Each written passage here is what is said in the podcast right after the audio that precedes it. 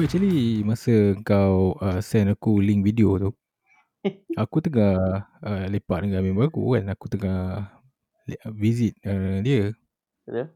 Lepas tu aku tengok eh benda ni kan aku Aku klik lah kejap kan aku dengar lah benda-benda yang dia kata Aku tahu benda dan dia kata tak apa-apa jelas lah Tak apa jelas. aku balik Dia ada Ah, subtitle kot. balik. Ada subtitle ke? Ada. Dia ada yang ada subtitle nya. Oh yang aku bagi Oh, kau ya. tu tak ada subtitle lah. Tak ada Ada ada orang dah buat subtitle kot. Ya sebab apa apa dia kata tu tak Ya, jelas ya. lah Tapi Aku rasa maybe lah dia tengah discuss something pasal Apa kontraktor apa benda semua Ada marah kontraktor lah Consultant lah. Dia marah consultant lah. Apa Eh lah. ah, kon- Cakap ke consultant kau jangan kau hajar kan, eh. tak apa benda dia, dia dia pasal apa sebenarnya Aku tak tahu tu mesyuarat dalaman dia. Dia pun tak beritahu. Dia buat dia buat apa? Press Hmm. release pun dia kata just benda ni mesyuarat dalaman apa. Yang tu lah. Tu ada orang leak tu lah. Dia tak bagi tahu pun kes apa pun dia tak tahu. Tapi kalau internal meeting ni by rights macam Kau Patut- sepatutnya tak boleh lah rekod kan Ha, patut tak boleh leak lah. Ikut legal dia bagi aku aku rasa tak boleh lah. Tapi kalau macam dah kantor ni Aku rasa macam Dia boleh trace kan siapa yang rekod kan Yang orang yang kat depan dia kot Tak, dia tu itu Zoom, Zoom. Oh Zoom Ha, dia meeting Zoom tu. Kalau kau perasan dia punya background belakang tu dia macam virtual background tau. Dia macam hilang-hilang hilang-hilang sikit. Bila dia cakap tu macam background belakang hilang. Sebab tu background Zoom tu. Sebab aku tengok dia macam dia ada Macam aku ingatkan dia face to face meeting Sebab dia macam pandang ke kiri apa semua Hmm. Tu bukan face to face tu. Aku rasa kalau face to face dia tahu dah siapa yang record tu.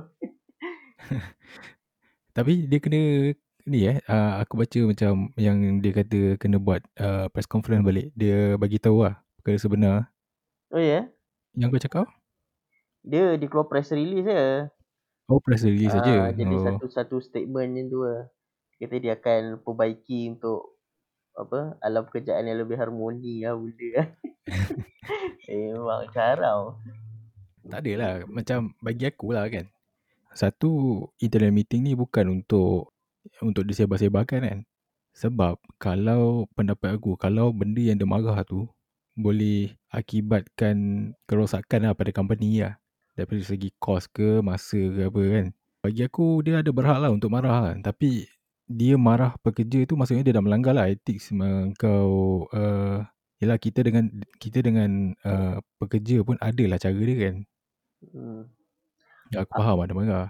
Aku rasa kalau setakat marah macam tu Hmm. benda benda biasa lah dalam kerja lah. Macam, Hmm. Tapi kalau macam dah dia ni bukan marah. dia, dia macam dia maki tau. dia macam kelakar. Aku rasa macam dia punya memanglah orang yang leak tu mungkin salah kan. Hmm. Tapi bagi aku macam dia macam damage done tau. Dia Mhm. ish, aku tak boleh bayangkan tau kalau dia nak jumpa orang apa kan. Dia punya apa staff-staff company semua orang tahu kot. Daripada cleaner sampai semua lah tahu. Mana nak letak muka kot. Ya apa macam macam aku rasa lah dia ni mungkin secara peribadi ni memang personality dia memang macam tu lah kot.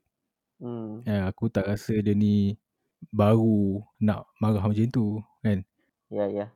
Aku rasa dia memang dah lama macam tu. Mungkin dia rasa lah, dia rasa macam orang yang kerja dengan bawah dia patutnya dah kenal dia lah. Dah tahu lah ini memang perangai dia kan.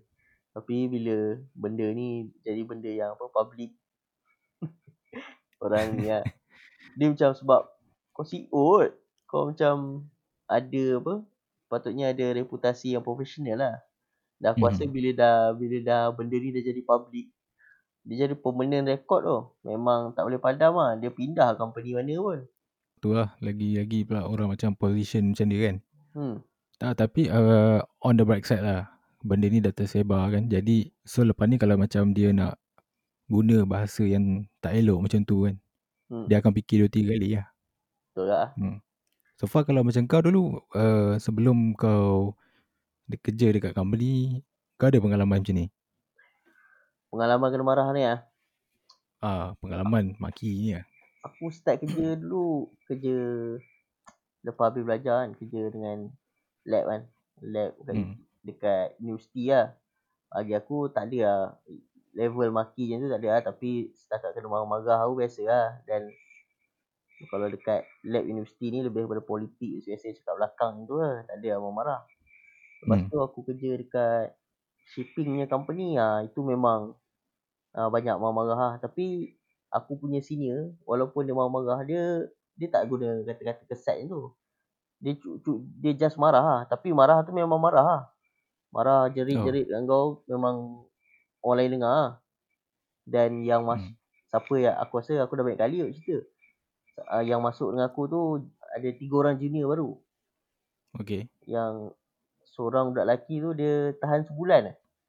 Dapat gaji first belah. Yang yang nombor dua tu dia budak perempuan. Dia macam dia struggle ke ah. Dia buat banyak kerja sebenarnya. So da- dalam office tu dia tak boleh fokus sangat. Sebab malam pun hmm. dia ada kerja lain. Tu siang nak pergi office kan. Dia jadi macam kerja dia tak tak berapa bagus lah. Banyak buat silap lah. Oh, okay. Oh, dia perempuan tu sampai menangis dalam office tu. Aku jadi macam, ush, apa ni kan? Drama satu hari tu aku datang, ush, wah, tengah nangis semua-semua ni. uh, kena maki mana depan-depan lah. Tapi dia memang, hmm. tapi dia endure ke lah budak perempuan tu. Tapi last kali dia buat mistake memang teruk sangat lah. Dia oh. key in, dia key in salah container tu. Patut pergi Pakistan, pergi India. Wah, patut dah salah apa. Orang dah loading semua dalam kapal pun kan. Tak boleh nak, ni rugi banyak ke lah. Sebab dia dalam shipping ni, kau buat mistake apa pun, semua duit. Kau salah key in data kat port, uh, nak betulkan balik, kena, kena apa, bayar kat port. Salah apa, manifest, declare kat custom, nak betulkan, kena compound. Tentu lah, dalam shipping ni semua, semua benda silap duit kot. So, jadi, memang ada pressure lah. Kau kena buat benda cepat dan betul. Ha, lepas tu aku masuk international company, lepas tu, tak ada lah, maki-maki ni tak ada lah. Macam, pelik lah kalau ada dalam international company. Ya, selalu macam international company ni, yang mana buat kerja kat dalam office, memang kita kita jarang lah nampak kan. Hmm, tak ada. Tapi ya, bagi aku macam, dia ikut jugalah kau punya industri macam mana kan. Macam kalau aku dulu, masa dekat shipyard kan, aku start dengan uh, draftman. Aku draftman aku banyak buat kerja dekat office lah. Buat design apa semua kan, pakai AutoCAD kan.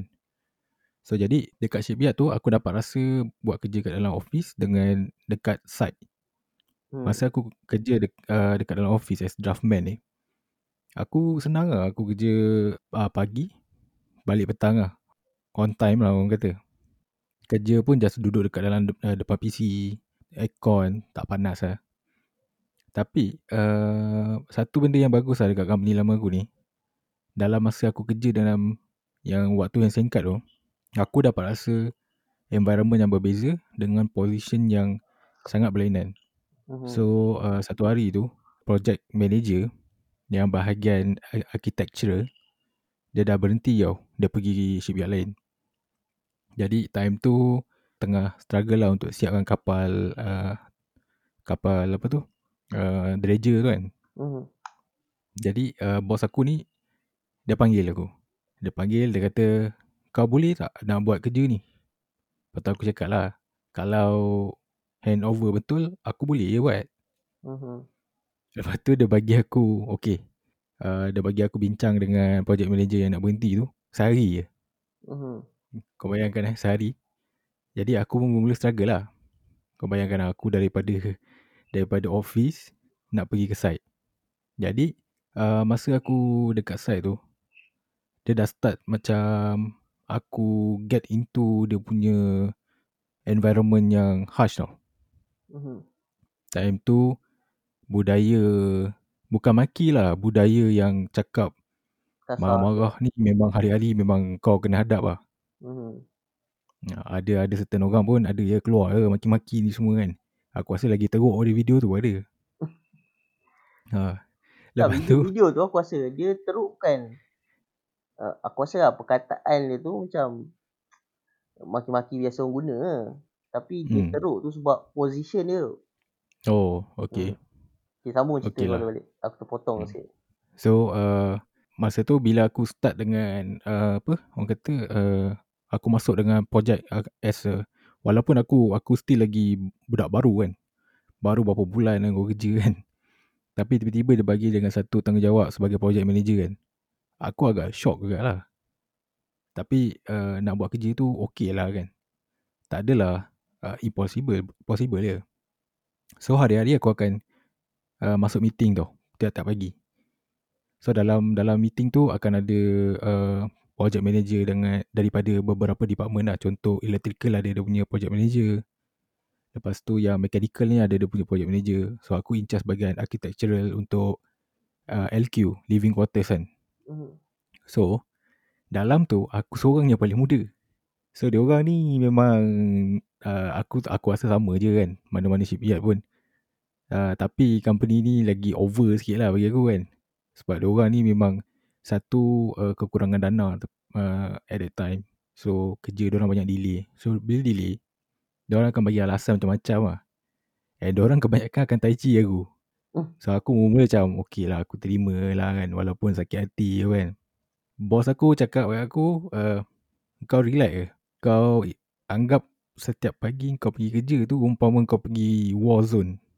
Kadang-kadang kau kena voice out lah. Itu yang sampai kadang-kadang uh, aku rasa lepas uh, setahun aku kerja sebagai apa yang project manager ni kan. Mhm. Sampai one time aku rasa yang uh, budaya kau maki ni adalah satu budaya yang normal lah dalam kehidupan seharian. Sebab kau bayangkan eh, dekat shipyard ni, semua pakai uh, walkie lah, walkie-talkie. Mhm. So kalau bos kau maki kau, satu yard dengar. So bagi aku macam uh, dekat dalam condition yang macam tadi, side ni. Kadang-kadang kau cakap lembut tak jalan tau. Hmm. Kau kena ada ah, kau kena ada benda tu.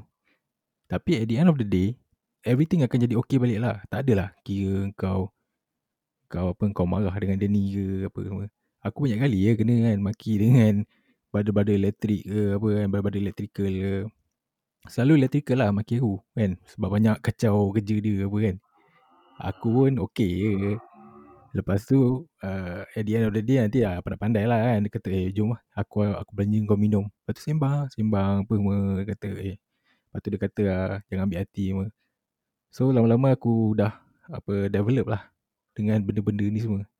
Ya aku rasa macam macam kau cakap lah. Mula-mula masuk kerja kan. Kau macam apa? Dia bagi satu hari je kau nak belajar. Memang aku rasa company kecil memang macam tu. Ah, Sama lah macam aku start dulu shipping company tu memang first day memang dah start kerja terus kot. Kau tak tahu apa-apa je sistem apa semua kan. Dia ada lah memang ada terangkan kan. Terangkan tapi dia terang sekali dahulu je lah. Lepas tu kau buat terus. Tak ada lah macam kalau company-company besar dia ada apa. Test environment dulu lah apa semua kan. Ini tak ada test-test environment lah. Kau pergi environment terus. Dan, dan memang macam tu lah kau belajar. Bagi aku macam memang dalam industri ni macam tu lah kau belajar. Macam kau kena make your hand dirty lah. Baru, baru kau, kau memang boleh belajar. Dan memang kena marah lah. Hari-hari kena marah kot. Memang pressure gila. Tapi aku aku tak sama macam kau lah. Aku macam tak berdendam kan dengan senior aku yang marah aku. Sebab aku rasa macam diorang pun tahu tau. Sebab kalau bawah dia flop, dia agak kena tau. So, Hmm. so dia marah tu, dia nak jaga team dia sebenarnya tau. Dia nak bagi macam, sebab kita orang competing tau dengan office-office lain. Ada office India, office Dubai apa semua kan, office Singapore. So dia nak jaga dia punya quality tau. So aku faham lah dia marah tu apa. Aku pun tak take personally pun. Kan biasa lah tu bagi- aku kan kena marah kan. Baru-baru kerja pula kan. Tapi pengalaman aku kena marah tak ada lah sampai maki-maki tu tak ada lah. dia marah dia, tak dia, ada, eh? dia jerit biasa dalam office tu kena jerit. Tiba kau datang 2-3 hari, tiba kena jerit kan lah. Tu biasa lah. Tapi dia jerit tu just marah lah, bukan maki lah. Aku tak pernah lagi Oh. kau saya kena maki-maki. Tapi uh, aku setuju lah dengan uh, yang kau cakap kalau macam contoh uh, uh, mentality kita kan uh, dengan mentality contoh foreigner lain tau. Sebab masa aku baru masuk uh, kerja sebagai draftman kan, masa aku datang untuk interview pun senang ke. Aku datang interview sebagai draftman position kan. Dia sediakan aku satu laptop, dia sediakan lepas tu dia letak satu modeling tau. Dia ada letak satu besi, adalah dia punya ada dia punya bentuk lah kan. So dia kata kat aku, uh, okay, kau buat lah benda ni. Eh, Jadi drawing, technical drawing kan. Kalau kau boleh buat 3D lagi bagus. At that time aku buat lah, buat pakai AutoCAD kan. So so far acceptable lah. Kan dia kata okay, boleh. Terus dia kata okay, uh, kau start hari ni juga. Dia kata kat aku. So bila aku start aku kerja kan Dia, dia bagi aku projek yang biasa-biasa dulu lah Mula-mula kau buat cutting plan semua kan. Lepas tu naik-naik-naik sikit Sampai last projek aku aku buat uh, Design dia punya gantri Apa tangan yang pegang apa Trailing suction kan. Mhm. Ha, tu aku punya last project lah. Kira yang paling paling advance lah at that time. Ha, Lepas tu aku pergi transfer kepada And boss aku ni. Dia Dutch. Dia Daripada Netherlands lah So kerja dengan dia kira senang lah. Lepas tu aku pergi Side Side boss lain. Boss Melayu lah. Mhm. ha, Time ni aku dah Aku dah rasa menyesal kat lah kan Aku ambil apa yang project manager kan. Aku start uh, Okay first day tu Yang project manager lama ni Dia tunjuk aku uh, Apa tempat mana Yang affected Dengan kerja dia. Dia tunjuk drawing-drawing semua Kat mana yang aku kena settle uh, Berapa progress Apa benda semua Barang-barang yang nak sampai Esok lah tu Dia tu tak ada tau. Aku ingatkan esok tu dia ada lah juga kan. Mhm. Dia tu belah. Aku tanya lah Eh mana dia ni kan? Tanya-tanya HR dia kata Oh yang ini dia dah berhenti lah Semalam last. Tak mati. Aku pun Dengan uh, Apa Pasrah dia Aku naik lah Aku naik Aku tengok-tengok Memang lost lah. Tapi last-last ada lah Budak bawah aku Ada budak Bangla kan. Dia punya orang kata Dia punya kepala lah ha, Dia banyak lah Tunjuk aku Aku tanya, aku tanya dia kan Aku cakap kat dia Bye Aku memang lost ni Yang aku Yang dokumen yang aku ada Banyak ni So kau kena terang kat aku Daripada awal Budak Bangla tu pun terang kat aku kan ha, Dia boleh cakap Melayu tak? Ah dia boleh, dia boleh. Oh ya. Dia antara dia dah lama lah kat Malaysia ni. Aku kira rapat lah dengan dia dulu kan sebab dia banyak tolong aku. So uh, bermula lah kat situ. Tapi uh, kebanyakan tim yang kat dalam tu pun kebanyakan orang Malaysia kan. Uh, dengan kita-kita lah, orang kita lah. Mhm. Tapi budaya uh, maki ni memang dah jadi satu budaya harian. Tapi bila aku fikir-fikir balik kan, memanglah kau kata keadaan kerja memang memerlukan kau uh, apa bertindak macam tu kan.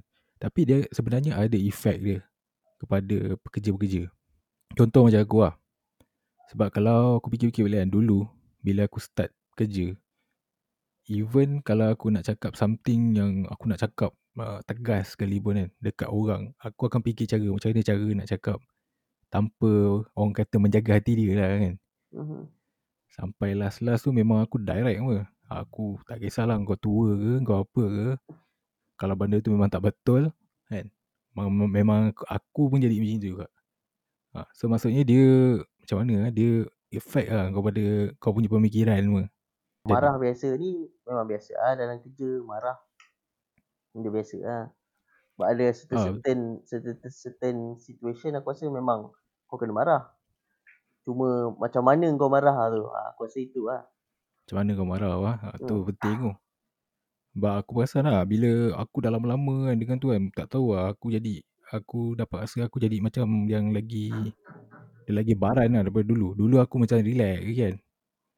Betul aku jadi semakin baran lah. Tak tahu lah baran sebab tak dapat gaji ke kan. tak tahu lah. KWSP tak masuk lah. KLSC tak masuk, PCB ni tak masuk. PCB tak bagi. KWSP tu kau ni lah. Simpanan masa tua tu. Oh, tu lah. Tapi okey lah. At that time gaji aku, orang kata kalau dengan jangka masa yang aku kerja tu kan, kalau ni okey lah, boleh lah. Tapi aku tetap lah tak sarankan orang kerja kat company lama tu kan. Mhm. Tapi ada juga, ada juga ada certain condition kan. Macam yang bos aku yang Netherlands ni pun. Dia memang daripada muda kan. Dia macam kita lah. Lepas habis SPM, dia adalah ke, uh, dia punya apa. Dia punya, a- aku rasa high school lah kot kan. Lepas habis high school, uh, dekat Netherlands ni, dia masuk dekat dalam satu akademi buat kapal tau. Mhm. Lepas dia buat kapal, lepas tu dia naik kapal. Dia ambil certification, dia jadi deraja master. Sebab kalau kita tengok kapal kapal apa kapal deraja ni kebanyakan yang orang kata advance dalam dia punya teknologi dengan design kan datang daripada Netherlands, salah satu country yang top lah kat dunia ni. So dia ni uh, deraja master lah. So dia tahu uh, kendalikan dan juga design. So satu hari aku uh, aku selalu lah jalan dengan dia tengok progress kat kapal. So satu hari dia panggil budak Bangla aku. Dia kata dia, dia panggil uh, dia kata dia tanya uh, ni apa pasal kau tak buat lagi apa semua lah. So budak bangla aku ni cakap lah macam mana nak buat apa semua kan. Barang tak ada. Tapi memang betul pun barang tak ada. Mhm. Sampai at one time, dia keluar ayat. Dia kata macam ni lah. Dia kata, you shut up you little monkey. Dia kata macam tu lah. Time tu aku tersentak ke lah. Mhm. Alah aku pun dah panas lah tengok dia ni lah. Aku tengok atas bawah atas bawah. Dia Muhammad Netherlands ni kan. Dia badan besar pun kan. Dia badan besar macam Big Show. Kau tahu Big Show? Big Show yang wrestling tu. Lah. Oh, dia badan besar. Dia panggil budak Bangla aku monkey. Lepas tu aku, aku sound lah aku cakap kat dia kan. You can call uh, anything but you cannot insult my boys like that. Aku cakap kat dia kan. That is racist aku cakap kat dia. Lepas tu dia dengan tak ada apa, dia gelak-gelak apa semua lah. Uh, time tu lah aku cakap lah dia ni macam, yelah mungkin budaya dia kat sana kan. Mhm. Aku pun tak, aku pun tak sure lah. Oh, tapi tu kalau kalau kau rekod oh viral tu. Ah, sebab bila lepas kes tu kan, aku jadi macam, aku tak tahu kenapa lah at that day kan. Aku boleh crack pula aku, memang aku bengang lah. Aku sound dia depan-depan kan. Aku cakap kan, kau ni racist apa benda semua. Lepas tu aku dah aku dah tak syok lah. Dia pun perasan lah aku tak syok dia kan. Lepas tu uh, barulah dia macam bila jumpa aku kan dia a bit respect lah sebab sebelum tu memang aku dengan dia macam dia ayam-ayamkan aku ke. Sebab Hmm. aku dah budak lagi kan, kan masuk baru umur berapa kan umur 20 23 24 kan. Hmm. Ha, lepas tu baru ada treat aku equal lah macam orang lain. Sebab kalau masuk meeting pagi tu semua orang dalam tu kau tahu tak dia punya project manager umur 50 lebih ada yang umur 60 ada Tiba-tiba kan kau kena deal dengan budak umur 24. Kau bayangkan lah. Dia punya carrot tu, dia punya apa perception tu lain tu. Dia treat orang lain okey. Pak aku macam macam, macam haram lah. Ha, aku pun bodoh lah kat dulu-dulu kan. Masa, yelah orang kata noob kan. Oh diam, aku tadah kan. Ya, baru Sampai tu tu. baru Ha, belajar sam- kan. Ha, tu lah. Sampai tu tahap memang kira last last moment aku kat company tu memang memang dahsyat lah. Aku cakap lah, aku aku pun tak tak nak ulang lagi lah benda tu. Memang memang jadi barang gila lah. Semua benda buat tertekan kan. Macam mana kan. Environment. Lepas tu dengan kau tak dapat apa gaji. Ha, tu problem company lah. Ya, itu memang problem company lah. Ya habis macam mana dengan buku kau? Aku aku lah, aku tu lah. So slow lah, so slow. Aku tak Kau tak target. sambung lagi ke buku? Ah, aku ada tulis ni tapi wah, pelan-pelan lah. Aku malas nak rush-rush sangat lah. Aku nak tulis slow. Sebab aku ada buku lain juga aku tengah tulis lagi. So uh, dia hilang fokus sikit. Berapa berapa buku surat lah? aku dah lupa. 50 lebih eh yang aku baca tu. Lapan- 80. Eh 80 ah? Lapan, ah, 80 lebih kan? Banyak ke kan? Ha, Hmm. 84 je selalu aku. Dulu aku semangat tulis buku tu. Aku macam dalam setiap minggu tu aku akan tulis. At least lah 2 2 3 buku surat lah.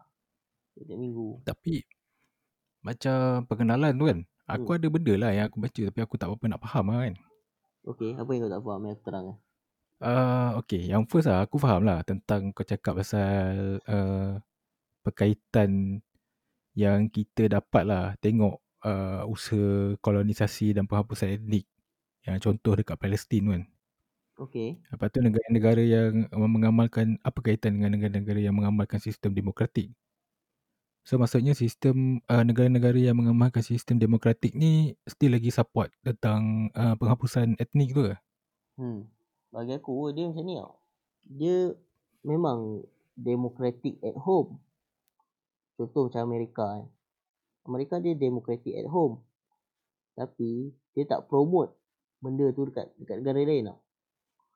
Ha, contoh macam Palestin lah, dia still support walaupun uh, benda tu kalau kau tengok memang clear cut settler colonialism lah. Maksudnya Hmm. Hmm. daripada negara lain datang settling kat situ, orang yang native kena halau. Okay. So itu bukan demokrasi. Walaupun dekat dekat maksudnya walaupun negara itu demokrasi, dia tetap tak menggalakkan demokrasi tu kat negara lain. Contoh Oh, macam okay. benda lain lah. Contoh macam kita kata Amerika kan. Dan negara lain banyak out dia support yang bukan demokrasi pun. Contoh Saudi. Macam Mesir sekalipun. Mesir bila buat pilihan raya lepas tu, lepas tu kudeta. Jadi apa? Bawah militeri balik. Dan benda tu dia sokong kot. Maksudnya dia tak support lah demokrasi uh, di tempat lain. Walaupun negara dia demokrasi. Oh jadi jadi contohnya macam kau beranggapan macam inilah. Okay. Contoh kalau US ni dia mengamalkan sistem uh, demokrasi kan. Secara Hmm. politik, politikal kat dalam uh, US kan. Hmm. So by right macam dia adalah satu negara yang uh, mengamalkan sistem demokrasi. Okay. Jadi dia juga kena mengamalkan satu uh, sistem demokrasi terhadap uh, hubungan luar lah juga macam tu. Hmm, maksudnya kalau dia nak konsisten, okey Hmm. kata dia nak kata demokrasi ni sistem yang paling bagus lah. And Okey. Dia, dia, dia, maksudnya kalau dia kata macam tu, maksudnya bukan bagus untuk negara dia je. Okay. Maksudnya Hmm. kena kena kena bagus untuk orang lain juga ah. Maksudnya dia kena support lah agak demokrasi kat tempat lain. Tapi dia buat benda yang berbeza. Oh, okay. Dia bukan sekadar dia tak support demokrasi kat tempat lain, tapi dia suppress demokrasi kat Hmm. tempat lain. Banyak kot uh, negara-negara yang Latin America kan yang dia orang bila cuba nak jadi demokratik ke uh, US masuk campur tangan. Naikkan balik apa? Uh, military dictatorship sebab kalau demokratik dia orang susah tau nak control resources susah nak control trade apa semua. Ya, jadi senang macam inilah. Aku pun rasa memang macam itulah kan. US uh, dia mengamalkan demokrasi untuk kestabilan uh, politik dalaman negara dia kan. Hmm. Tapi kalau berkaitan dengan negara luar yang ada kepentingan untuk dia. So dia memilih kalau uh, negara tu tak berkepentingan untuk dia kan untuk support uh, dia punya demokrasi yang tidak mendapat uh, mendatangkan untung bagi dia. So dia tak tak support lah. So uh, daripada segi etik sih memang memang uh, sebagai negara demokrasi uh, dia tak ethical lah. Tapi secara realitinya macam itulah. Aku rasa maybe lah kebanyakan negara pun macam tu. Hmm, mungkin lah. Hmm. Tapi maksudnya dia tak true tu dia punya ideal lah. Uh, okay lah. Contoh what if kan. Kita Malaysia demokrasi kan. Hmm. Contoh Israel lah. Israel, Lepas tu dia, Israel kata uh, okay kita nak adakan satu vote pada semua orang untuk settle kan lah masalah Israel Palestin kan. hmm. Siapa uh, vote paling banyak pada Israel, uh, negara tu akan jadi Israel. Sedangkan kat, uh, kita nampak yang dekat sana pun memang memang dah dikontrol oleh uh, Israel tau. So confirm ada orang menang. So adakah kita kena menyokong juga sistem demokrasi yang macam tu? Israel ni dia dia berbeza sikit tau dengan negara lain tau. Uh, satunya dia tak ada border yang tetap tau. Sebab tu kalau kau tengok dia keep on settling dekat uh, part of West Bank, dia ada annexing Hmm. uh, dan dia tak Israel ni dia tak boleh jadi full demokrasi. Uh, John Kerry, uh, secretary sebelum ni lah, under Obama, dia pernah cakap, kata Israel kena pilih antara dua. Sama ada dia nak jadi full demokrasi, uh, tapi kalau dia jadi full demokrasi, dia tak boleh jadi Jewish state ataupun uh, dia nak jadi negara apartheid lah. Uh, Hmm. Okay. sebab kalau dia bagi full demokrasi maksud semua orang boleh vote memang confirm kalah lah sebab dia orang tak ada majoriti. Ha, so hmm. sekarang dekat Israel ni dia ada uh, orang Palestin ni dia ada beberapa kategori. Contoh Israel dekat Gaza, dekat uh, West Bank, dia orang ni tak ada voting right. Dia orang ada military rule, bukan ada civilian rule. Hmm. Ha, tapi orang Arab Palestin yang duduk dalam kawasan Israel, dia orang boleh vote. Tapi dia orang bukan majoriti lah. Okay. Ha. Sebab dia orang dikira sebagai citizenship Israel. Tapi Arab yang dekat West Bank, dekat Gaza, dia orang ni dia tak dia tak dia tak dia tak jadi warga negara. Ha. Oh, okay. So dia tak dia orang tak boleh vote pun. Memang memang ada ada uh, uh, dalam Knesset lah dia punya parlimen Knesset. Ada MP yang Arab punya MP, Arab. Tapi tak ramai lah. Hmm. dia dia tak boleh jadi full demokrasi. Kalau dia bagi uh, one people one vote macam negara demokrasi lain bagi lah kan. Hmm. Maksudnya semua yang under dia punya rule tak kira lah siapa kan. Tapi yang duduk bawah dia punya rule one people one vote. Uh, memang confirm lah dia tak boleh jadi Jewish state lah. Tu John Kerry So, kata tak boleh. Dia tak boleh jadi USAID kalau dia bagi full demokrasi. Sebab uh, kalau macam kita tengok dia punya uh, Palestin kan. Palestin apa kalau kita tengok Palestin dulu lah kan. Uh, kita tengok border dia semua kan. Dengan sekarang. Kalau kita tengok population antara Jewish dengan Palestinian ni. Siapa yang majority, still majority? Palestinian. Kalau kira semua.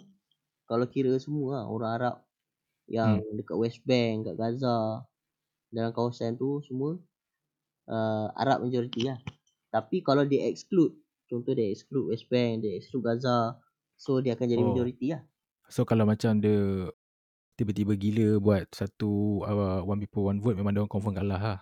Orang kalah lah. Sebab dia orang still lagi minority lah. Hmm. Okay, alright.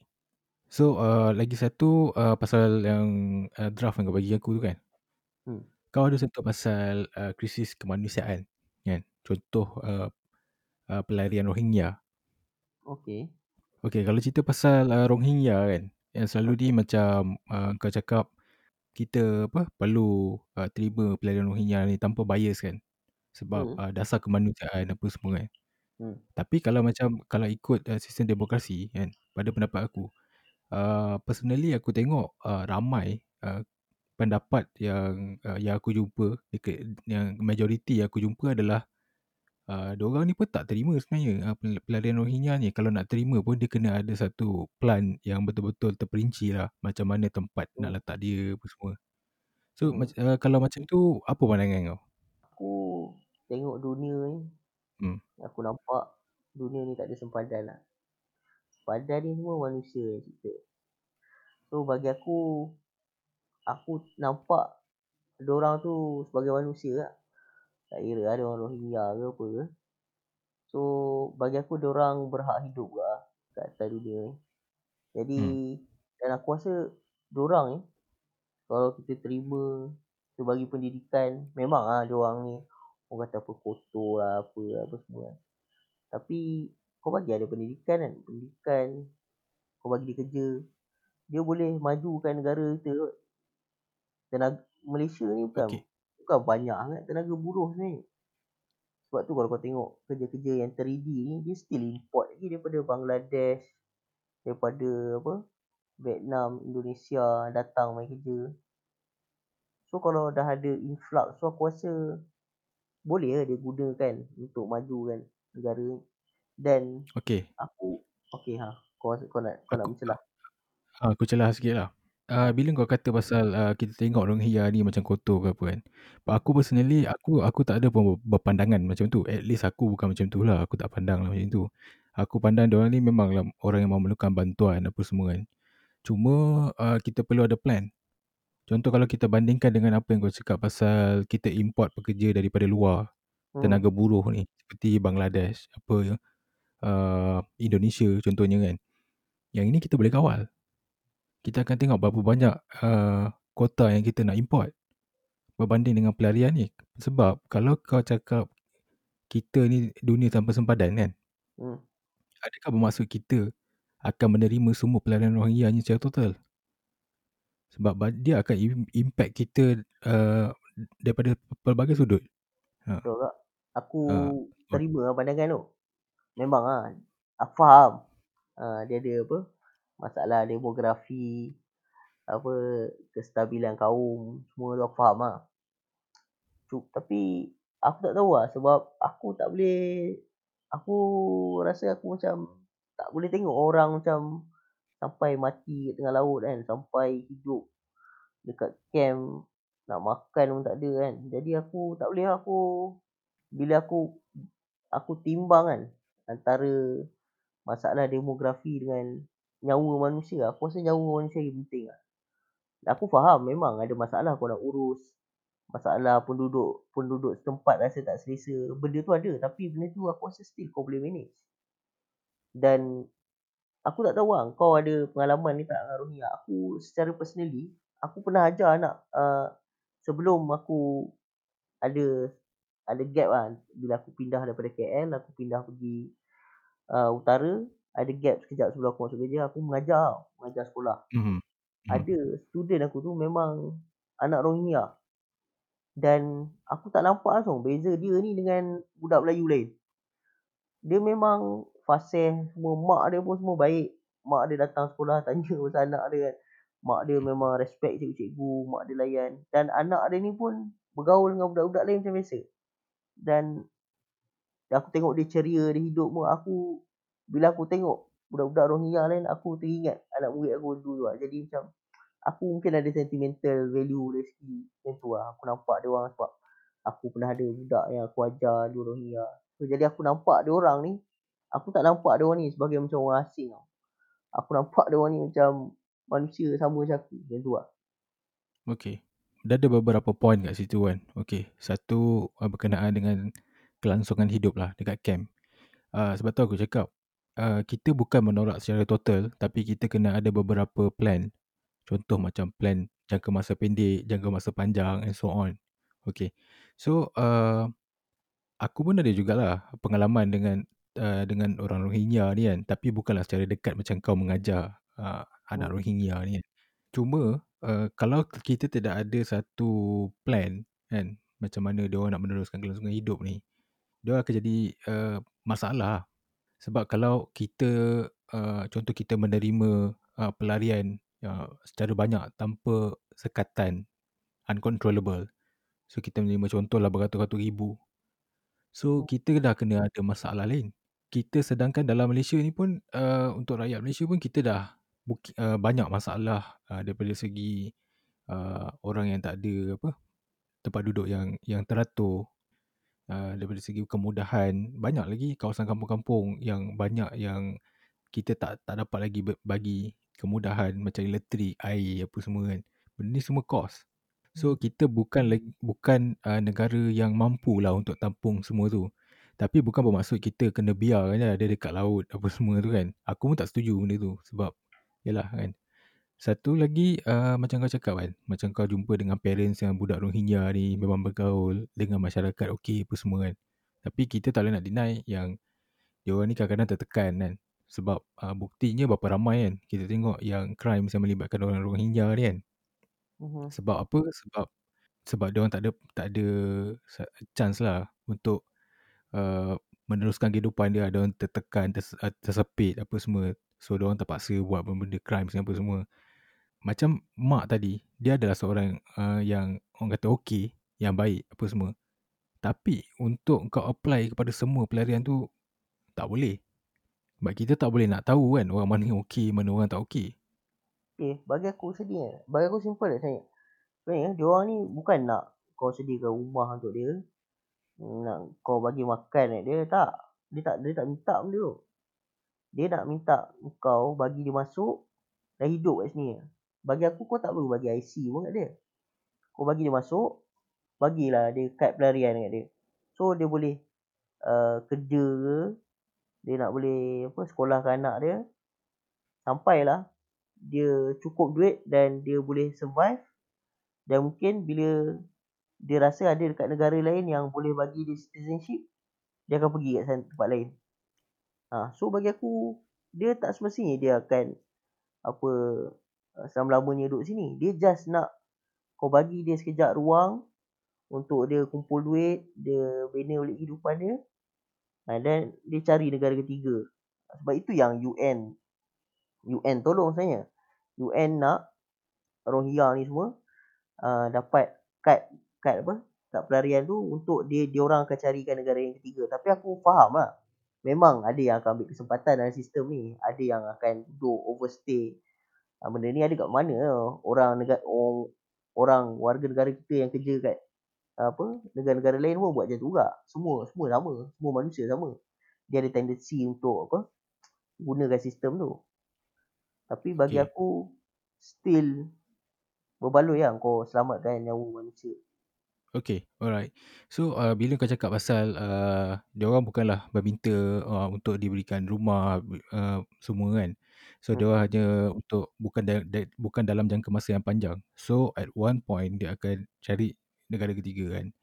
So bagi aku uh, benda ni kita bercerita tentang benda yang in the future. So benda ni tak tak berlaku lagi. Betul. And benda ni pun bukanlah satu uh, yang confirm akan jadi kan. Betul? So macam kalau kita compare dengan contoh macam uh, rakyat kita yang pergi duduk kat UK, overstay apa semua and then at one point tak tahulah mungkin dia apply tak macam mana menjadi citizenship kan. Yang itu kalau compare dengan yang ni, yang ni kita cerita tentang volume yang besar bro. Mm-hmm. So aku still lagi lah dengan pandangan yang kita bukan tolak tapi kita perlukan plan yang betul-betul terancang yang mana plan terancang ni memerlukan satu pembelajaran yang besar. So, negara kita kena ada plan yang betul-betul teratur lah. Macam mana nak kendalikan pelarian daripada Rohingya ni. Hmm. So, aku setuju dengan tu. Boleh lah plan lah. tak, aku rasa Entah, mungkin aku tak tahu lah. Mungkin pandangan aku simplistik sangat. Tapi sebab aku faham lah. Dia mesti ada kos-kos lain kan yang sembunyi. Tapi aku tak tengok uh, benda benda ni daripada satu sudut je tau. Kalau kau kata kos dari segi ekonomi. Sebenarnya, diorang bukanlah nak kata kita kena exploit diorang. Tapi dengan bila kau masuk kalau bila kau terima orang eh okey lah kata kau terima Rohingya ni dia mesti nak makan. So nak makan dia kena kerja. So dia akan bekerja. Bila dia bekerja tu bila dia makan benda tu semua dia menggiatkan ekonomi tau. Bila kau beli makanan kau bayar sebenarnya kau bayar cukai ada lah cukai makanan tu datang daripada mana-mana kan. Dan bila demand tu makin banyak kau kena import lagi banyak bahan makanan. Bila kau import barang kau beli cukai lagi barang yang import masuk. So benda tu sebenarnya dia ekonomi dia bergerak dan dia orang pun akan bekerja. Bila dia bekerja dan dia orang ni kalau dia orang bekerja dia tak akan demand gaji. Uh, macam uh, fresh grad UiTM ke UTM ni uh, demand tak. So bagi aku bukanlah aku nak kata kita kena guna dia sebagai cheap labor. Maksudnya kita bagi dia peluang lah. Hmm. dan banyak je sebenarnya. Uh, dekat Malaysia ni sebenarnya aku tengok lah banyak lagi sebenarnya uh, tanah-tanah yang uh, tak ada orang nak usahakan. Uh, pergi kat kampung aku dah lah kat, kat uh, dekat Tanjung Tualang. Tengok ah tanah-tanah kebun-kebun lama semua tak ada. Nak cari orang nak usahakan pun tak ada. Orang, orang semua dah pindah bandar so dekat-dekat ladang-ladang ni semua. Sebenarnya banyak lagi. Uh, tenaga dia perlukan hmm. tapi tu lah. Kita nampak macam oh tak boleh kalau masuk kan ni. Bahaya lah nanti kan. Uh, penuh lah nanti Rohingya mengorat anak-anak uh, gadis-gadis Melayu. Uh, itu uh, bab tu dia punya pasal lah kan. Dah nak kahwin ke apa dengan hmm. Rohingya dia punya pasal lah kan. Tapi uh, macam yang kau cakap tadi lah kan. Um, setiap benda yang kau, yang kau rasa macam uh, dia ada benefit dan ada juga impact Contoh macam pasal hmm. kau sentuh pasal ekonomi tadi. Kan? Okay. Dengan pertambahan uh, orang, so maybe dia, uh, macam kau cakap dia akan uh, membeli makanan. So kita boleh tax apa semua kan. In a way, uh, kalau kita tengok memang memang secara teori dia macam tu.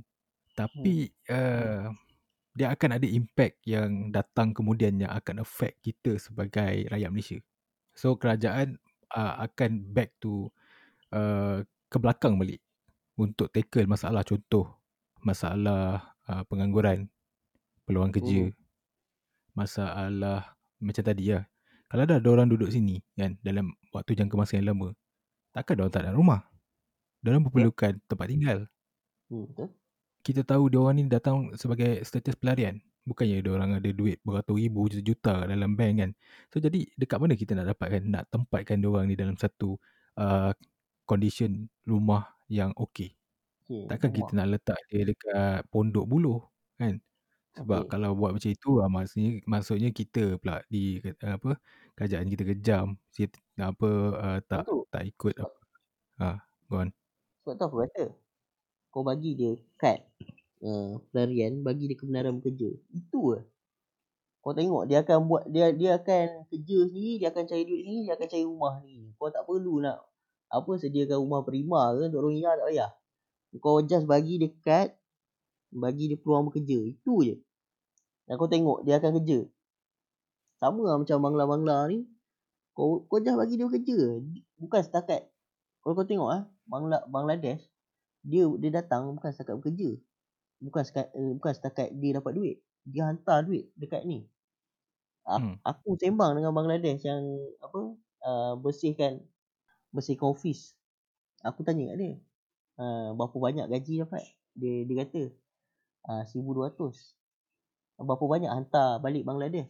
1200. Hmm. Macam mana dia hidup? Tu kau bayangkan. Okey. Maksudnya, Ah, ini, ini maksudnya okey. Memang gaji tu bersih tu dia hantar balik rumah. Makan dia kongsi dengan kawan-kawan dia memang jimat. Uh, apa tempat tinggal majikan bagi.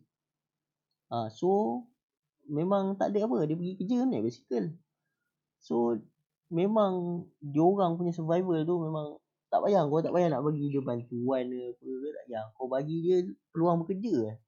Uh, pasal rumah tu kau jangan kau tak payah nak cakap ni dia orang pandai-pandai dia orang akan cari rumah apa sewa dengan kawan kau pergi kat Bertam dah kau tengok berapa banyak rumah yang uh, tak ada orang duduk Okey. Tepi tu buat Tapi taman baru. Siapa duduk? I, da, dalam keadaan macam tu pun uh, orang Malaysia ni tak mampu beli rumah. So bel, belum itu kau belum terima Rohingya semua lagi tu.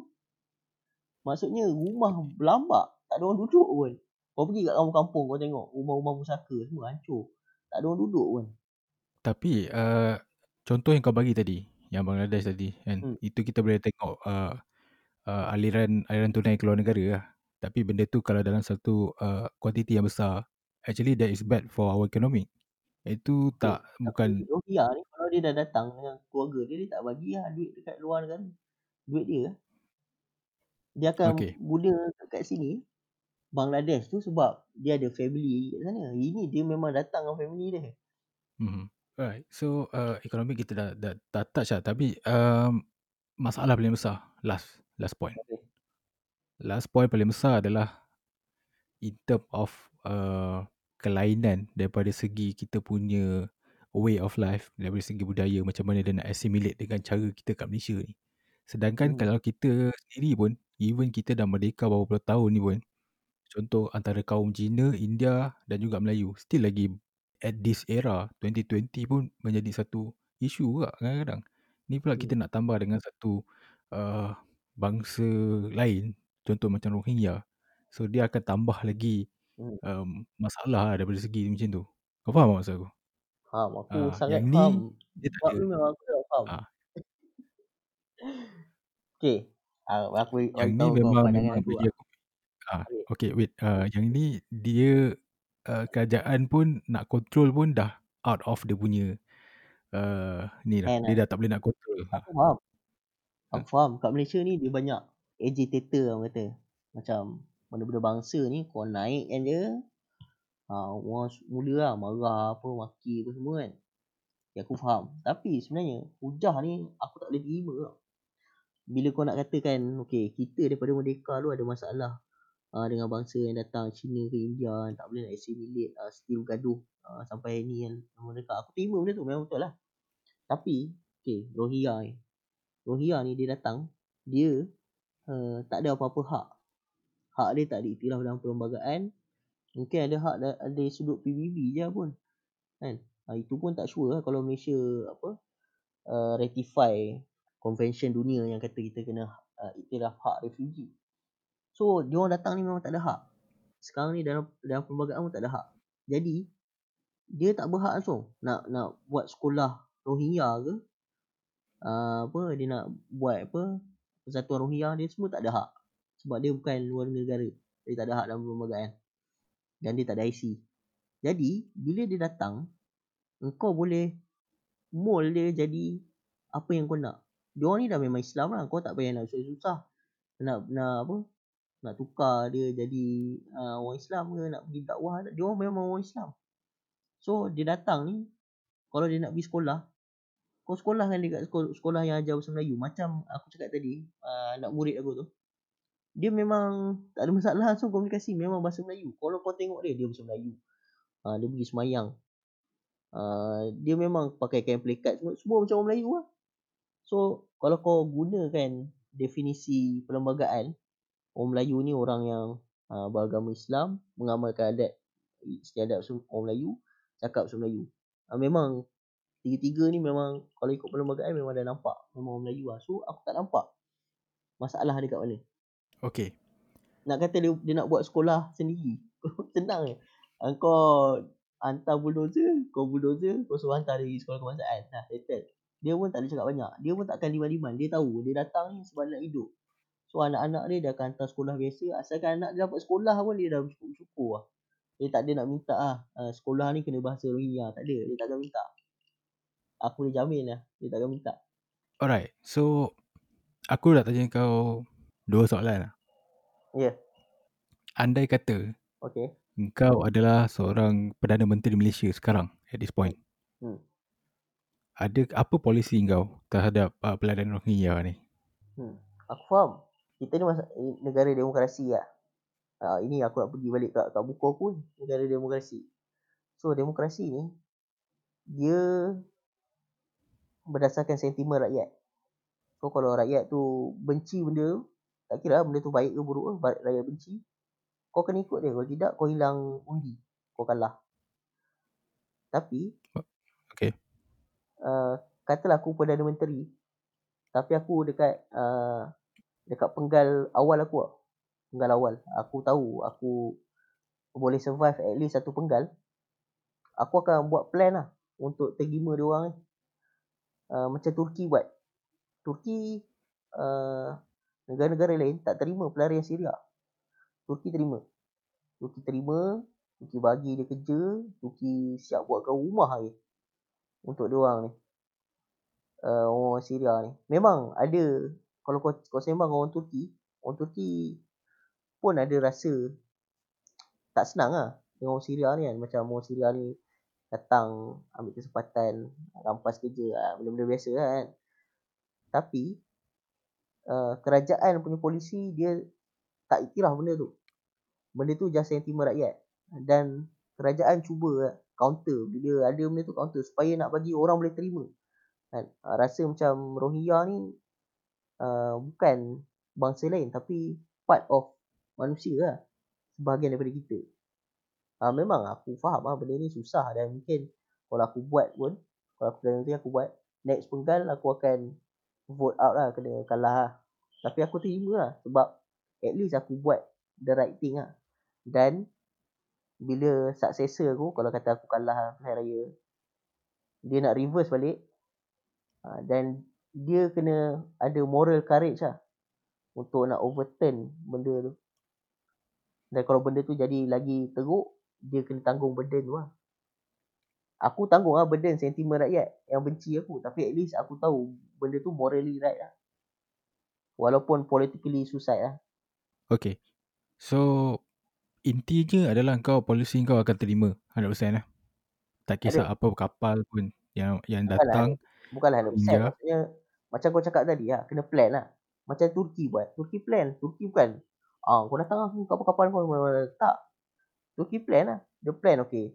Ah, tempat mana nak ni kita buat kat mana okey, sekolah macam mana. Sekolah even sekolah dia orang train uh, orang Syria ni untuk ajar anak-anak dia ni. Okay, okay. Aku celah, aku celah. Ha. Tadi kau cakap uh, polisi kau adalah kita tak boleh uh, kita tak boleh biarkan dia ni kat laut apa semua ti, uh, apa mati kat laut semua kan. Hmm. So masalahnya kapal dia orang akan datang ke sini kan. Okey. So kita akan terima lah. Betul. Hmm, Bet- okey. Betul lah. Hmm. Okay. So maksudnya mana-mana kapal pelarian Rohingya yang datang di perairan Malaysia, Hmm. kau sebagai Perdana Menteri akan Hmm. accept dia orang masuk. Ha, accept. Tanpa tanpa ada exception. Tanpa ada exception. Uh, ad, tak adalah masuknya tu maksudnya ada lah proses kau nak dokumenkan dia orang nak nak ni semua. Ah okay. Lah. i, itu itu proses itu proses bila kau dah terima. Ni kita Okay. cerita pasal kau terima atau tak. Terima lah. First first dia aku terima dulu. Lepas tu aku tengok dia kalau dia buat hal aku hantar dia balik. Kalau dia tak buat hal duduk lah. Okay. So maksudnya uh, mana-mana kapal pelarian Rohingya yang datang ke perairan Malaysia, kau sebagai Perdana Menteri akan accept orang ni lah. Aku terima Okay. okay. sebagai manusia. Okay, clear. Masuk. Clear. Alright. So maksudnya uh, mak- maksudnya macam tadi kau compare dengan Turki. Turki ada plan. Yes. Okay, so kita pun ada plan lah macam aku cakap tadi lah. Kita terima dengan ada jangka masa uh, panjang punya plan dan jangka masa uh, jangka pendek punya plan. Hmm. Betul? Betul. Okay, alright. So, what if ah, bayangkan kita terima. Sekarang ada lebih kurang dalam maybe 100,000 uh, pelarian Rohingya dekat Malaysia. Hmm. So, kita terima. Ini belum kita campur dengan yang kita tak terima. Betul. Hmm. Okay. So, once kita terima, Hmm. so maybe kita dikenali lah sebagai dalam media semua yang friendly uh, with a refugee apa semua. So, uh, kita akan expecting akan ramai lagi lah refugee daripada Rohingya akan datang uh, untuk seek asylum dekat kita punya negara. Marvelous. Boleh masuk. Come on. Lah masuk. Okay. Satu hari, kan? Satu hari. Okay. Uh, after 10 tahun lah. 10 tahun, 15 tahun, dia punya community makin besar. Mencecah mungkin 1 juta, for example. Hmm. Okay. Satu juta. Okay. So, at that time, engkau still lagi Perdana Menteri. Oh, Ha, benda kita tadi? ni- Maksudnya aku survive lah. Aku survive. 10 tahun survive. Ha. Okay, mantap kan tu. Survive. Aku undi kau, aku pangkang kau. So, uh, at that time, wujud uh, Rohingya punya, Badan lah. maybe dah ada dia punya ni lah, community Komiti. Ada persatuan. uh, yang apply Hmm. uh, untuk mendapatkan uh, kerakyatan kekal. Boleh? Kalau dia orang kahwin dengan orang Melayu, mak dia orang Melayu. No, no, no, no, no. Kita tak cerita pasal kahwin-kahwin ni semua. Kita Okay. cerita pasal community, community Rohingya. Okay, komiti orang ya. Dia nak dapatkan uh, hak macam uh, citizen Malaysia. Mhm. Okay, so apa polisi kat situ? Macam tadi kau cakap, dia orang ni tak adalah uh, ada hak untuk bina sekolah, apa semua. Kalau dia buat bi- bina sekolah, kau, kau berdosa apa semua kan. Tapi kita cerita pasal uh, satu komuniti yang telah berkembang dan banyak komuniti dia. And anak-anak dia orang pun yang memang lahir kat Malaysia apa semua. Hmm. Yang memang besar kat sini. Hmm. And dia minta untuk engkau uh, terima dia orang sebagai rakyat, rakyat kekal Malaysia. So apa polisi kau kat situ? Aku akan buat ni lah. Satu polisi untuk pemutihan jadi rakyat Malaysia. So, ada lah dia punya kriteria kalau lulus jadi lah rakyat Malaysia. Macam US lah. US kan certain orang yang dah duduk lama kau boleh ambil citizenship test. Ha, tu kalau kau lulus kriteria jadi lah rakyat US. Macam ni lulus jadi lah rakyat Malaysia. Aku tak ada masalah. Nak jadi rakyat pun aku tak ada masalah. Asalkan boleh hidup, boleh contribute to this country. Aman damai. Aku tak faham. Bila orang contoh lah, orang Malaysia kan, berjaya. Contoh kat UK. Oh, kita semua bangga. Oh, tengok orang Malaysia. Oh, bangga boleh jadi doktor, pakar kat UK. Tapi, bila ada orang apa migrant datang, kita tak nak cuba bantu dia sampai dia berjaya. Aku rasa bangga kalau macam orang Rohingya datang kan. Daripada dia datang naik tongkang, tak ada apa-apa. End up dia jadi profesor kat Malaysia. Aku rasa bangga. Ataupun end up dia jadi some someone lah. Aku rasa bangga.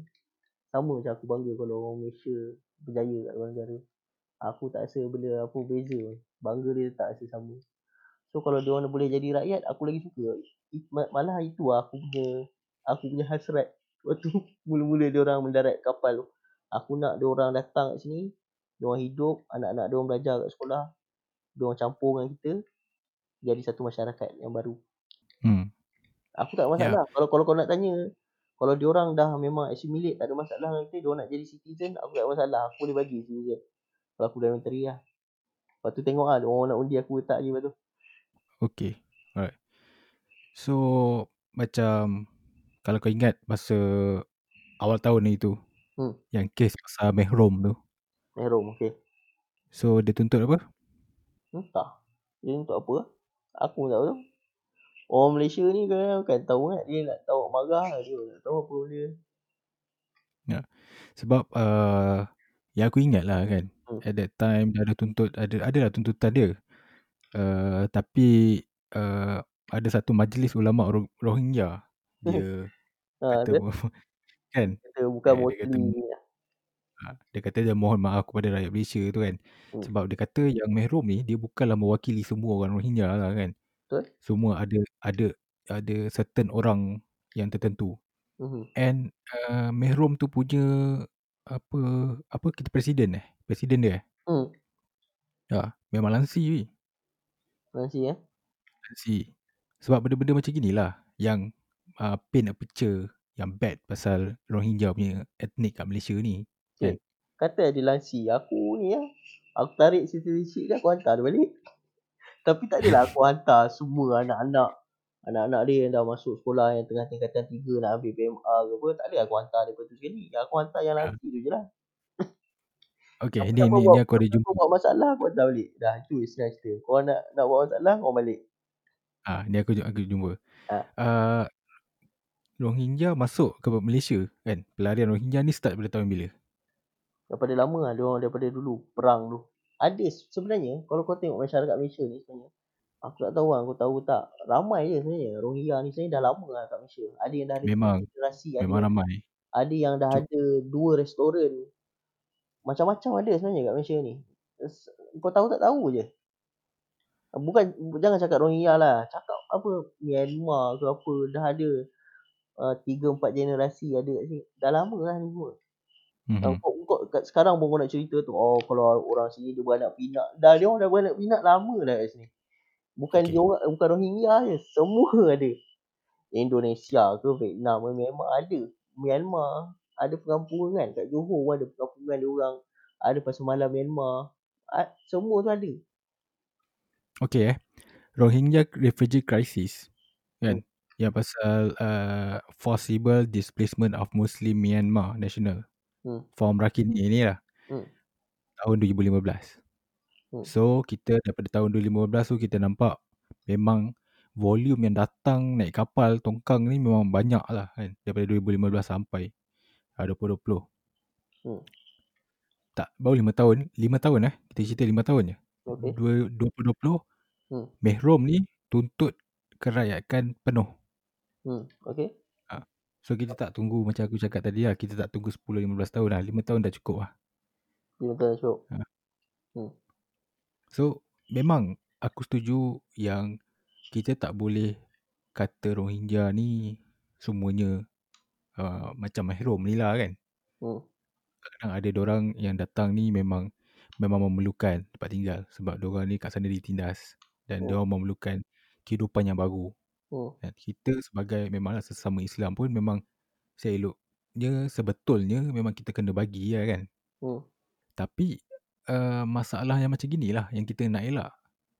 Sebab kalau kau ingat dulu masa yang Mehrom buat apa tu macam macam rally eh. Rally untuk tuntut dia kata kerayakan penuh. Dia tuntut kerayakan penuh kepada semua pelarian Rohingya dan juga urge our government untuk terima semua kapal Rohingya yang masuk ke Malaysia. Hmm. Okay. Itu yang membuatkan rakyat Malaysia marah. Hmm. Aku jangan kata rakyat Malaysia. Aku pun salah pun seorang marah? lah. Hmm. Ha, so, salah seorang yang marah lah.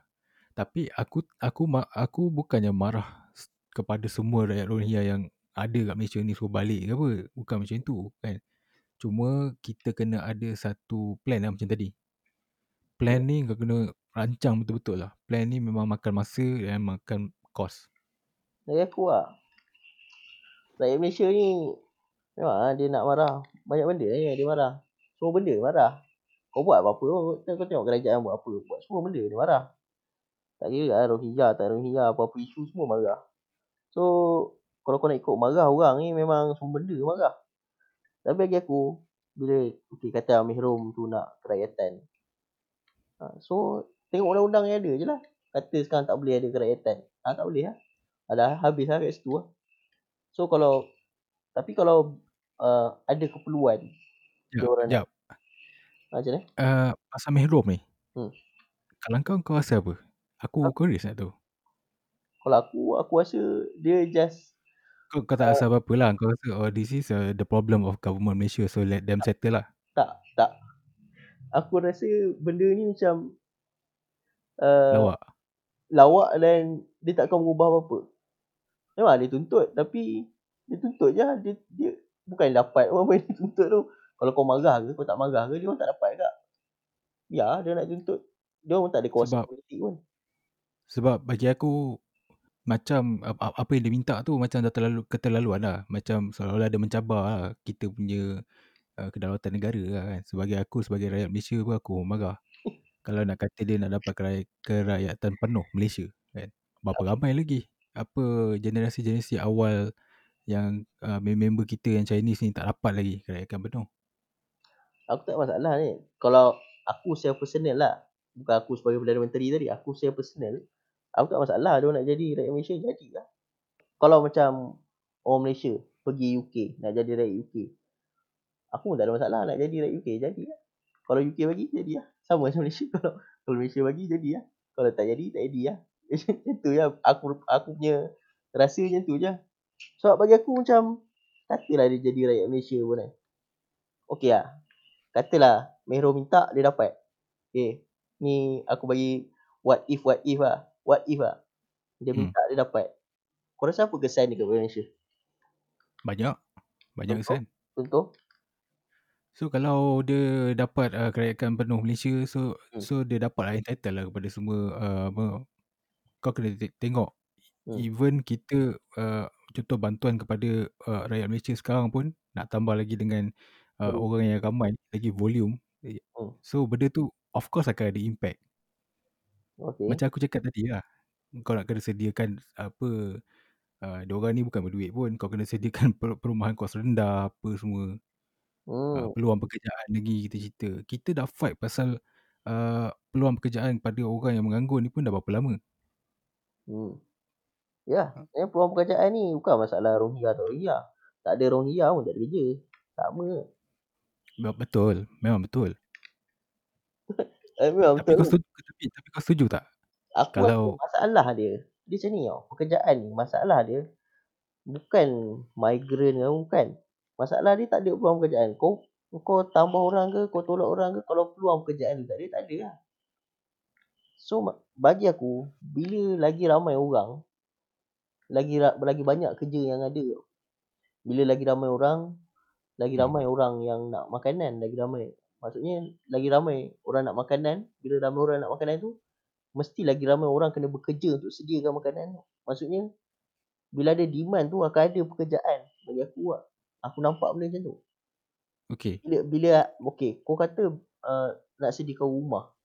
Okey, bila ada ramai orang uh, kita kena ada ramai rumah.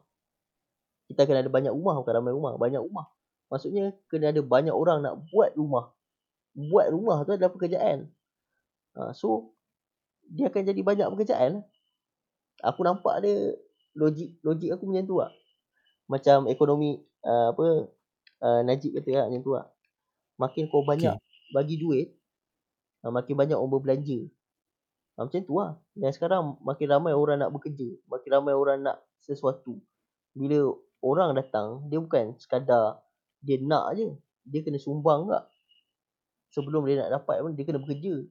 So bila dia bekerja ni, dia sum- sumbang something to the economy. Dia nak bekerja, dia kena makan. Dia kena minum. Dia kena uh, macam-macam lah, beli benda lain lah. Nak isap okok apa kan. Uh, jadi semua benda tu dia kena beli. Dan semua benda tu adalah ekonomi. Ekonomi ni, kau tak boleh... Okay, kau tengok macam US. US daripada dulu lagi, dia berkembang sebab cheap labour. Kan? Kalau kau Okay. tengok dia punya nurse, banyak daripada Filipina. Dia punya cikgu pun sekarang import daripada Filipina. okey Pa- uh, tadi tadi kau kau sendiri yang cakap yang Okey. bukanlah nak exploit orang ni kan tapi oleh kerana uh, kita boleh uh, dia boleh menyumbang lepas tu kita pun tak perlu keluarkan kos yang banyak kan apa semua kan Hmm. So ini akan mendatangkan satu kompet, uh, competitiveness dalam peluang pekerjaan kenapa uh, kebanyakan orang nak hire orang Malaysia dengan gaji yang besar sedangkan dia orang boleh hire uh, rakyat Rohingya Malaysia ni yang mana yang dia orang ni dah diterima sebagai orang Malaysia Uh, Mas, mas, sedangkan dia orang boleh dapat uh, uh, apa dapat terima lagi Hmm. uh, gaji yang lagi rendah. So memang memang kita cerita pasal peluang pekerjaan yang tak ada apa semua. Sebab uh, sebab tu kita kena improve our economy. So banyak peluang pekerjaan uh, di create. Tapi at this moment kan peluang yang ada tu pun diorang kalau ada bertambahnya dengan Rohingya ni dia orang akan fight. Sebab jangan, jangan kata uh, kerja yang kotor-kotor ni kan uh, bukan bermaksud orang Malaysia tak buat langsung. Bagi aku ramai je orang Malaysia yang kerja yang kotor-kotor ni. Tapi kalau dah orang Rohingya boleh di hire dengan lagi rendah kan. Hmm. So diorang ni secara tak langsung diorang akan kena sama ada diorang kena uh, terima kat dengan gaji yang rendah ataupun diorang kena cari kerja lain lah. Hmm. Nah, tu lah salah satu impact dia. So Pasal pekerjaan lah. Kau pekerjaan. risau pekerjaan lah. Pasal pekerjaan. Kau risau pekerjaan akan direbut oleh orang Rohingya lah. Yeah, of course. Aku tak, tak nampak lah benda ni isu. Sebab aku tengok sebelum pekerjaan ni eh, dah lama lah. Sebelum Rohingya lagi ada masalah pekerjaan ni. So kalau tak ada Rohingya pun dia akan import Bangladesh. Ada pekerja-pekerja haram, parti-parti apa Indonesia, Vietnam, Myanmar. Benda tu semua akan ada. Kau nak Sebab tu, sebab tu dulu ada ada satu paper aku baca. Paper research paper dia kata kenapa uh, kalau kita compare kan uh, pekerjaan kotor dekat Malaysia dengan pe- pekerjaan kotor dekat uh, negara yang maybe kita uh, compare dengan Japan. Kenapa kita punya gaji tak sama? Tak payah Japan lah, Singapore. Hmm. Sebab apa? Salah Singapore. satu reason dia adalah kita kerap hire uh, orang luar. Aku tak tahu lah kau Dia, uh, Kau ingat Singapore hire orang dia sendiri? Kau tengok kau duduk Johor, kau tengok berapa ramai yang cross hari-hari. Kau pergi kat Johor, kau pergi kat Singapore kau tengok berapa ramai Bangla apa semua kerja kat situ. Kau ingat dia hire orang dia buat buat kerja-kerja? Tak ada. Dia orang pun hire orang luar agak. Okay, Okey, kau so nak bandingkan dengan Jepun eh. Ah. Jepun sekarang antara yang paling teruk sekali ekonomi sekarang. Uh, dia punya defisit dia. Jepun dia tak macam negara lain. Dia tak dia tak import-import benda-benda apa. Label-label ni dia tak import lah. Ah, Jadi growth dia sekarang Jepun antara yang paling teruk lah dalam dunia. okay, then Ah then kau tak boleh nak buat comparison dengan Malaysia. Takkan kita nak jadi macam negara yang lebih teruk. tak, okay. Sebab kata UK. UK pun banyak foreign labour. Okay, benda ni kan.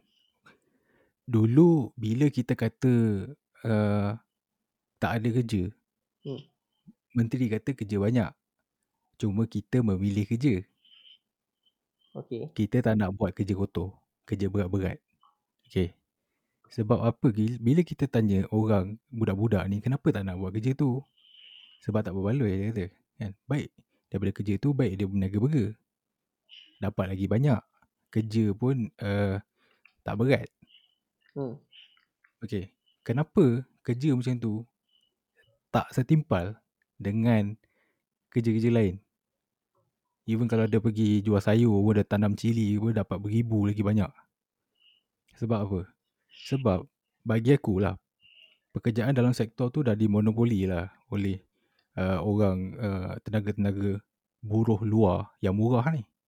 Okey. Cuba kalau aku percaya kalau sektor-sektor yang macam gini dikurangkan lah kuota untuk orang luar dan kita invite lagi orang orang lokal kerja dia boleh meningkatkan lagi dia punya tahap minimum wage tu. Sebab kalau kalau difikirkan secara logik kan Hmm. kenapa kalau country kerja macam tu dekat country lain dia boleh lagi tinggi daripada compare dengan Malaysia. Hmm. It, bagi aku tu salah satu lah personally aku rasa. tak, aku tak faham. Tak faham logik kau. Boleh tak kau simplify balik? Okay macam ni lah. Imagine lah kau ada company. Okay, aku ada company. Okay. Kau nak set uh, satu orang kam- yang kerja company kau Hmm. gaji Hmm. mesti kau ikut market. Betul? Hmm. Kau company buat rumah. Hmm. Budak yang buat rumah kau kalau uh, market uh, bayar seribu je. Hmm. Takkan kau nak letak seribu setengah. Okay. Kau kena ikut market. Okay. Kau kena ikut uh, tangga gaji market dalam sektor kau lah. Hmm. Sebab apa? Market tu harga macam tu seribu. Sebab yang bekerja tu semua dah memang uh, banyak daripada tenaga buruh yang murah ni seribu. Cuba Okey. kalau tenaga bu- tenaga yang buruh ni diganti dengan tenaga lokal yang mana dia orang kena bayar harga seribu setengah. So technically dia akan ubah apa perception yang kerja berat ni gaji Hmm. bukan macam dulu lah kira gaji seribu setengah. Hmm. So budak-budak yang yang menteri kata tak nak kerja ni kan dia akan anggap kerja ni lumayan ber- setimpal dengan apa usaha dia. Macam mana kau nak attract budak-budak ni kerja kotor sedangkan kerja kotor tu gaji memang rendah compare dengan dia kerja kilang. Hmm. Sebab tu budak-budak Malaysia, budak-budak kita better kerja kilang. Hmm. Aku rasanya tak tahu lah. Aku tak nampak kenapa Malaysia ni bila bila kita kata pasal pekerjaan kan. Mesti kita kena kena cakap apa. Kerja buruh. Kerja-kerja kotor. Aku tak nampak. Sebab apa kita kena pergi kerja-kerja macam tu. Padahal tiap-tiap tahun kita keluarkan budak-budak universiti. Jadi Okay. aku aku tak nampak. Jadi aku aku rasa kerja-kerja buruh ni biar uh, apa orang negara lain nak buat. Masalah kat Malaysia ni aku rasa bukan masalah kerja-kerja buruh ni. Masalah dia tak cukup kerja-kerja yang uh, kata apa? Kerja-kerja kerja-kerja yang bernilai tinggi ni lah. Kerja-kerja industri yang bernilai tinggi. Itu yang tak cukup. Bukan kerja-kerja kerja buruh-buruh ni yang tak cukup. Bagi aku Itu Okay. okey. It, itu itu kalau daripada sudut pandang yang mm, kau rasa uh, semua budak generasi sekarang ni mempunyai satu uh, macam degree ke apa kan. Sebab kau tak boleh nak deny yang even sekarang 2020 pun ramai je budak-budak yang apa setakat SPM. Dan aku tak nampak budak-budak yang setakat SPM ni tak ada kerja. Yang aku nampak banyak yang komen mesti akan kata oh graduan tahun ni ah, 100 ribu graduan tapi tak bekerja. Aku tak pernah lagi baca surat khabar oh uh, tahun ni ada 100 ribu orang lepas SPM tak ada kerja. Aku tak pernah lagi baca. Aku pernah baca oh tahun ni ada 1000 graduan. Uh, 20 ribu graduan uh, menganggur. Itu aku pernah baca. Aku tak pernah lagi baca. Oh tahun ni ada 10 ribu lepas SPM tak bekerja. Aku tak pernah baca. Hmm. Ya, yeah. Aku aku agree lah kalau uh, kerja yang great uh, macam itu kan profesional lah kita panggil kerja profesional ni mesti, mesti kurang kan. Hmm. Uh, tapi kita bahas pasal uh, antara peluang kerja kita dan juga bangsa asing tadi, uh, itulah poin aku. Aku nampak kena banyakkan peluang kerja tu bukan aku nampak masalah dia bukan kita kena galakkan dia orang ni buat kerja kotor. Tak. Masalah dia, kita kena perbanyakkan kerja yang setimpal dengan dia punya kelayakan. Itu masalah dia.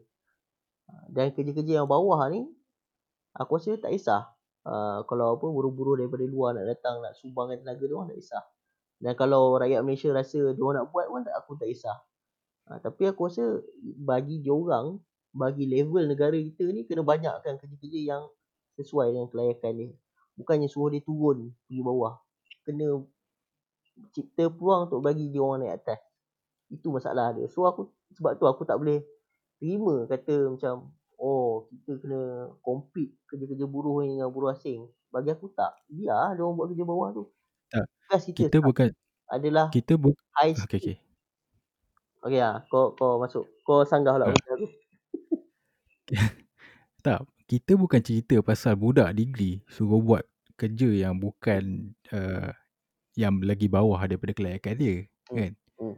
sebab budak-budak ni semua dia ada ada dia punya uh, apa dia punya dia punya group group dia kan okey hmm. group degree lain group yang lepas SPM lain hmm. kan tapi budak yang kalau kita cerita pasal yang kerja buruh kita tak expect pun budak-budak yang degree ni buat kan sebab bukan kelayakan dia hmm. kan uh, itu masalah lain tu masalah peluang pekerjaan peringkat dia tu yang tak cukup Okey. Ni kita cerita pasal peringkat yang bawah-bawah ni. Ha, tapi yang masalah, budak yang masalah dia ha. aku tak tak pernah baca lagi budak-budak peringkat bawah ni dia ada masalah kerja sebab aku tengok even kawan-kawan aku sendiri biasanya yang paling bawah-bawah ni yang kerja paling okey sekali. Tak ada masalah sangat dari, dari segi kerja. Kawan aku yang uh, aku dulu hantar pergi apa buat khusus uh, apa mekanik apa semua sekarang ada bengkel sendiri kerja dengan company besar padahal dia orang dulu kan ada degree pun ha, so dalam lingkungan aku lah at least aku tak nampak tak tahu lah dalam lingkungan kau mungkin lain lah tapi aku cakap dari segi sudut pandang aku lah Okay, alright. So, nampak je kita mempunyai idea berbeza kat sini lah. Ha. Memang aku memang berbeza lah dari sudut ni. Aku tahu uh, ramai orang memang tak setuju lah dengan pandangan aku ni. Dan tambah dengan orang yang ada Ada apa? Ada buku, banyak tulis buku lah. ada ide- ideologi masing-masing lah. Aku faham lah. Dan aku tak tak tak ni pun. Tak kisah orang tak terima aku punya pandangan. Tapi itu lah pandangan aku. Itu yang buat menarik. Kalau orang yang ada different apa? Different opinion kan. So kita dapat uh, belajar. Buk- bukan semua point yang uh, contoh aku kata A kan. Tak semestinya A. Tapi aku sih tak hati sebab point ni tak ada dalam buku aku. Eh, aku rasa kau kena tulis buku baru kot. Lah. Aku ada beli buku pasal Rohingya. Eh, Uh, pasal apa? Aktivis-aktivis Malaysia yang pergi tolong. Aku tak baca lagi pun. Uh, apa lah tajuk dia? Hmm. No, no Way Home. Orang Cina tu sebab Chinese, Malaysian Ha. Chinese. Tapi Ha. dia dia dengan NGO, NGO orang Islam semua lah. Tapi Hmm. dia Chinese. tu lah. Ma- Macam macam yang dulu masa Rohingya masa baru-baru masuk tu kan. Hmm. Memang aku dapat tengok lah sentimen kita semua kan. Memang puji kita punya government kan. Hmm. Accept Ya, Rohingya ni semua. Siap apa kata memang kita patut lah lindungi diorang ni semua. Tapi oleh sebab beberapa insiden je yang buat ramai sampai sekarang yang ubah terus lah perception. Cakap buat apa kan kita nak terima Rohingya ni yang menyusahkan ni. Yang kes pasal Mehrom tu. Kelakar dah Mehrom tu kelakar. Aku Tu lah masalah dia. tak nampak. Macam dia macam macam isu apa lah. Macam isu entahlah aku macam aku baca Mehrom tu punya isu macam aku baca macam uh, gosip-gosip artis macam oh hari ni uh, apa selebriti sekian-sekian masak nasi untuk suaminya. Aku aku baca ni sama level news dia tu macam aku bagi aku sama macam whatever lah.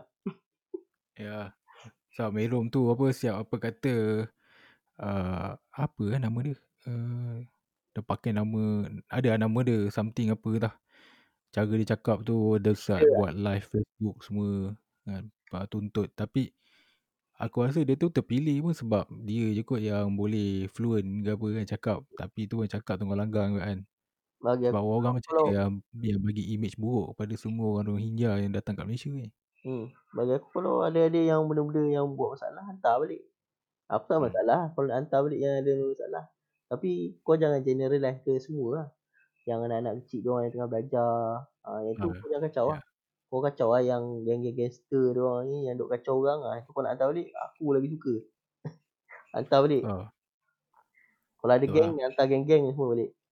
Uh, sebab macam macam kita buat dekat apa tu yang budak Bangladesh tu Mana? yang pasal kes kes pasal COVID tu Oh, dia hantar balik. Hmm. Apa nama dia? Apalah nama dia. Aku dah lupa. Okay. So aku rasa kita end lah. Hmm. Ha, cerita pasal Rohingya ni memang sampai esok pun tak habis lah. Aku rasa kau akan tulis buku. kau kena jemput tu. Ha, ni, Aku nanti kita ajak lah tu. Mehrom tu podcast.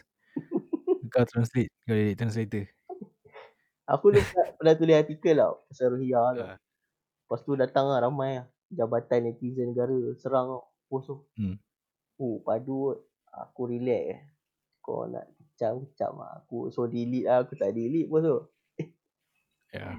Sebab sebab sebab tu aku cakap apa kadang-kadang tak fair kan kadang-kadang memang memang memang kesian lah nampak kan bila kau tengok kau tengok Mero tu memang kau geram lah kan. Hmm. Kau memang kau geram lah dia ni nak apa semua kan. Tiba-tiba macam ni pula kau menuntut-nuntut sa- sampai kau bawa banner kat jalan apa semua kan. Lepas tu at the same time bila kau tengok balik gambar um, budak-budak Rohingya yang kecil-kecil ni kau rasa macam yelah Aku, budak-budak kan. aku bila tengok budak-budak kecil ni kan. Aku tak nampak ada orang-orang Rohingya. Aku ingat ni siapa. Ada- Ada ahli-ahli ekonomi cakap lah. Dia kata kalau kita bagi education kat budak-budak miskin ni. ah, Mungkin Hmm. kita ada 2-3 lagi Einstein baru. So aku nampak dia orang ni semua ada potensi tau. Untuk jadi something yang boleh propel manusia ni ke, ke depan. Tapi kita tak bagi dia orang peluang tau. So aku nampak kat situ kelemahan dia. Aku tak kisah dia ni apa Rohingya ke apa. Selagi dia budak lagi dia kau boleh a- asah bakat dia aku rasa dia something yang valuable lah. Aku teringin tu sebenarnya. Uh, tengok dia orang datang sini, dia orang sekolah dia orang berjaya. Aku teringin tengok benda tu. Uh, biar lah Hmm. dia orang Rohingya ke apa. Tapi aku faham lah dengan orang Malaysia macam ni kan. Aku Hmm, kan, yeah. ah, malas biar ikut dengan orang lah. Alright. So kita stop recording now. Okay, So kita jumpa lagi next time. ciao. Okay, alright, ciao.